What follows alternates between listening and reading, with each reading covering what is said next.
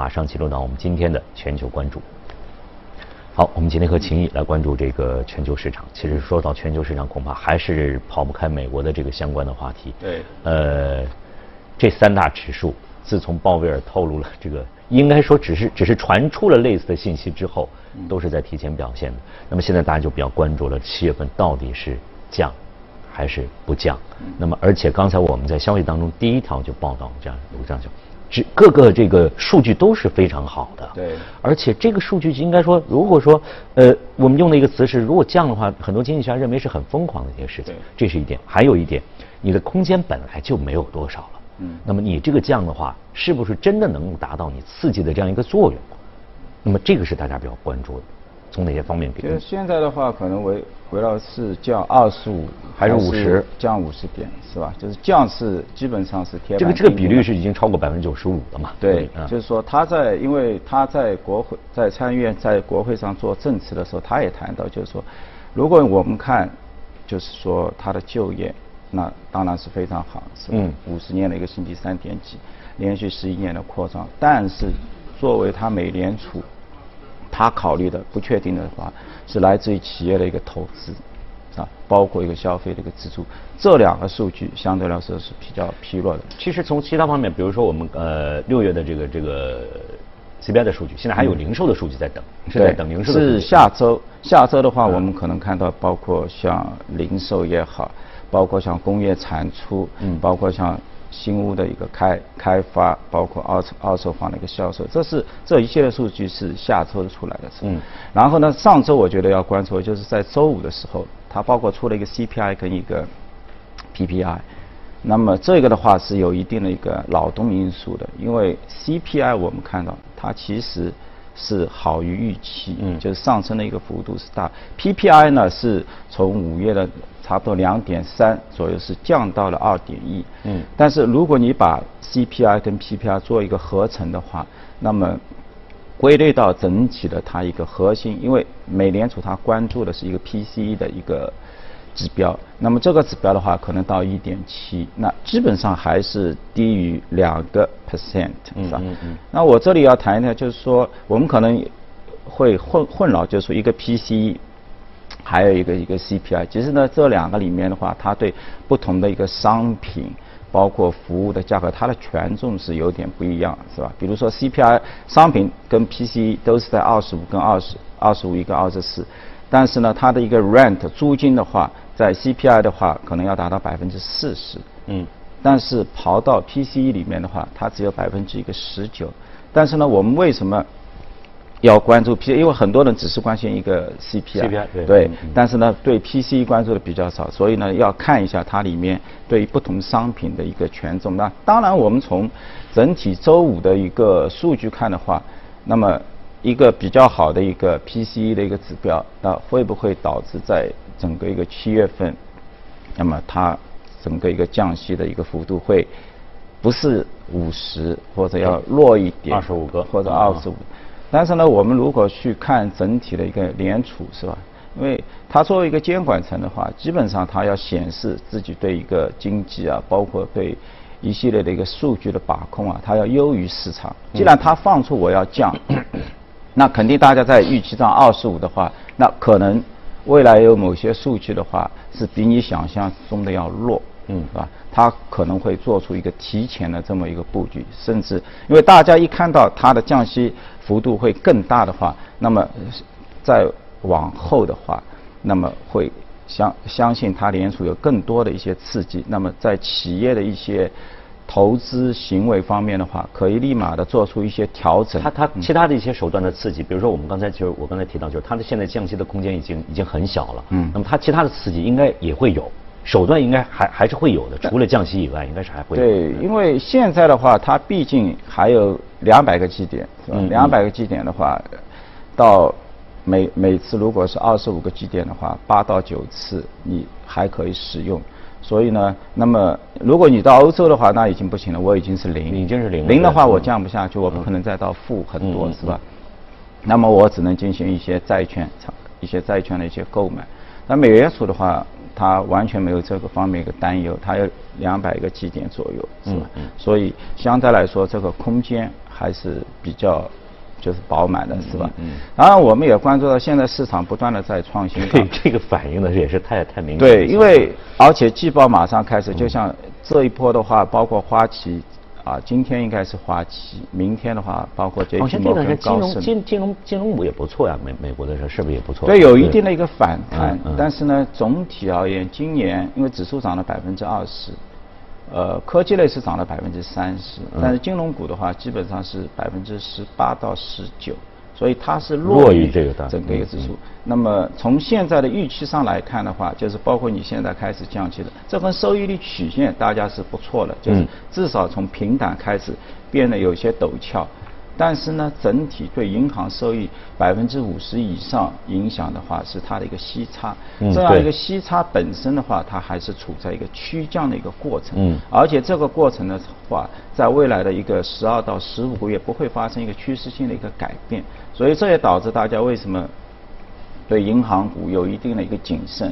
虽然它的现在估值真的很便宜。它的一个股息收益率都非常的理想，像 J.P. 摩根的话都非常的理想，但是呢，始终就是有一个大的，就是说压制你利润增长的一个息差的这样的一个处在一个不是一个非常有利的位置，所以相对来说，大家的资金最后还是。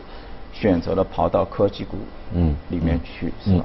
其实其实呃再说呢，就是面对这样一些经济疲弱的状态时候呢，很多的呃观点会认为，就是说你是用财政政策呢，还是用货币政策等等。但是现在看来，很多更多的是用货币政策。我在这个货币方面做一些调整，做一些手段。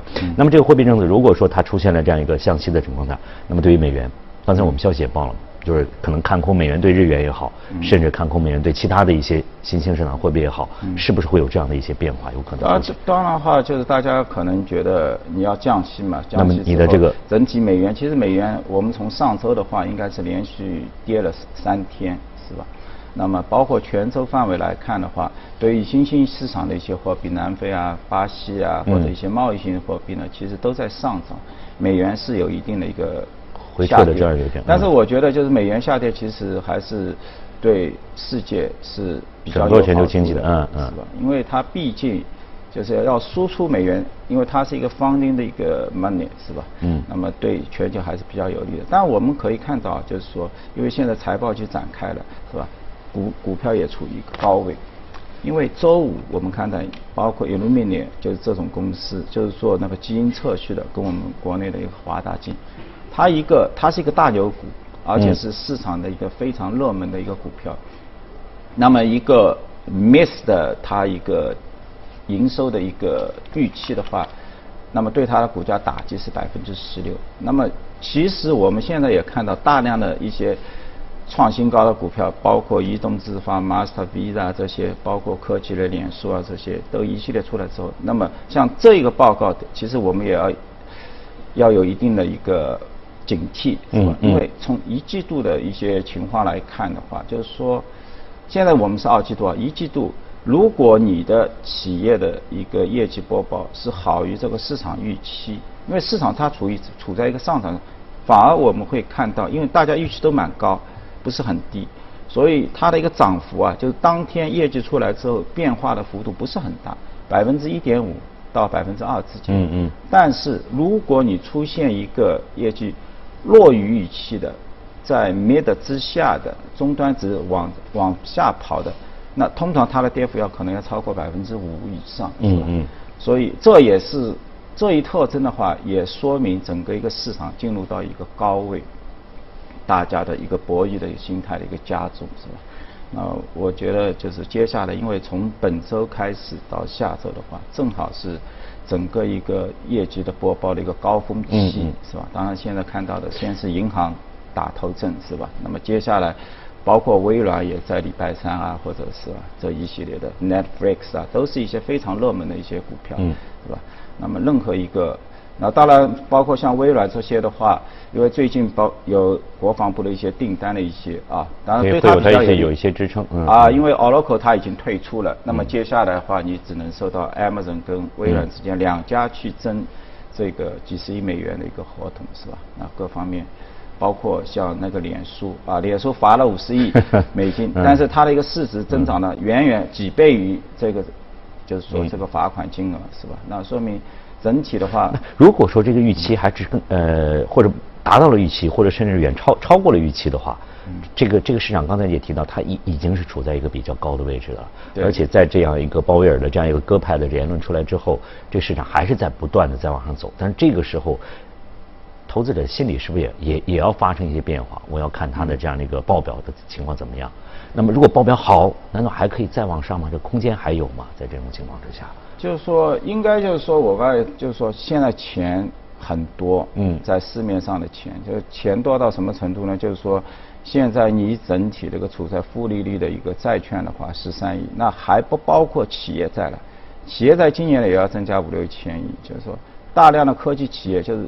意思就是说，你发钱零成本，不要不不要花你的钱，是吧？而现在的一个经济的一个发展状态呢，就是说跟以前不一样，就是以前的话，你可能出问题，包括最早两千年 WorldCom 也好，包括到 Lehman Brothers 这些有大量的这些负债，这些有债务引起的，嗯，这个股牌效应一个下跌。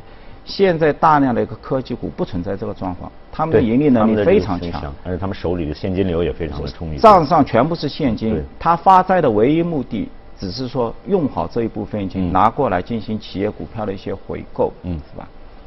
所以不会产生因债务引起，最多是企业的营。营收的一个增速的一个影响，那么在反映到股价上的话，只是说二级市场博弈的，大家多空之间博弈的一个一个回落，而不是是牵扯到公司的一个 balance sheet 它的一个基本面资产负债表的一个倒台，是吧？所以这方面的话，我觉得不需要去做过大的担忧。但是呢，同时我们要看到今年就是一些策略的影响，包括我今年昨天看一下。一些风险评价的一些基金，今年表现特别好啊！以前的话就是说，呃，他就是买债跟买入股票，然后呢，同时的话，根据它不同的这一个 risk，它的一个风险做一个中性的一个平衡抵消。那么在以前的话，今年你看股票涨，那个债券也在涨，啊，对它是非常有利的，双向都有取。对，所以这些基金其实在往常的话，应该是它的波动率相对来说比较。低的，那它今年收益的话，上半年我们都看到有超过百分之十以上，这都是一个非常好的。而且今年的 hedge fund 也卷土重来，是吧？这个收益很多都超过十二到十三。那它跟股票的话，可能。相对来说要少一点，因为股票涨了百分之二十，那毕竟它的整整体的一个波动率要远远低于一些股票的一些基金，所以它能达到百分之十几的二位数的半年度就能达到二位数的话，应该是相当不错的啊。所以呢，这一切呢，恐怕都要等到七月底，等到这个下周整个的数据出来之后，然后呢，大家再做出一个呃进一步的一个判断，然后呢，再看看到了七月底美联储到底会是一个什么样的这样一个。一个表态，尽管这个鲍威尔在他的这样一个发言当中并没有提到我肯定会降息，但是他的最起码他的言下之意是给大家提供了这样一个比较鸽派的，甚至这种可能性很高的这样一种。对我们现在谈谈到他那个债务已经到达二十多万亿了，其实从美联包括他那个财美国财政部而言。他希望比较低，因为低了之后，至少我不需要负债了，就是付利息成本是大幅的一个降低的嘛。如果你十年期都要到两点几啊三，如果到一点几的话，我每一年这个几十万亿，我可以少付出几千亿啊。当然，他也要衡量这个这边这边少付出利息了，那么对我的资产价格有没有什么不利的影响？这是一个全局的一个考虑啊。好。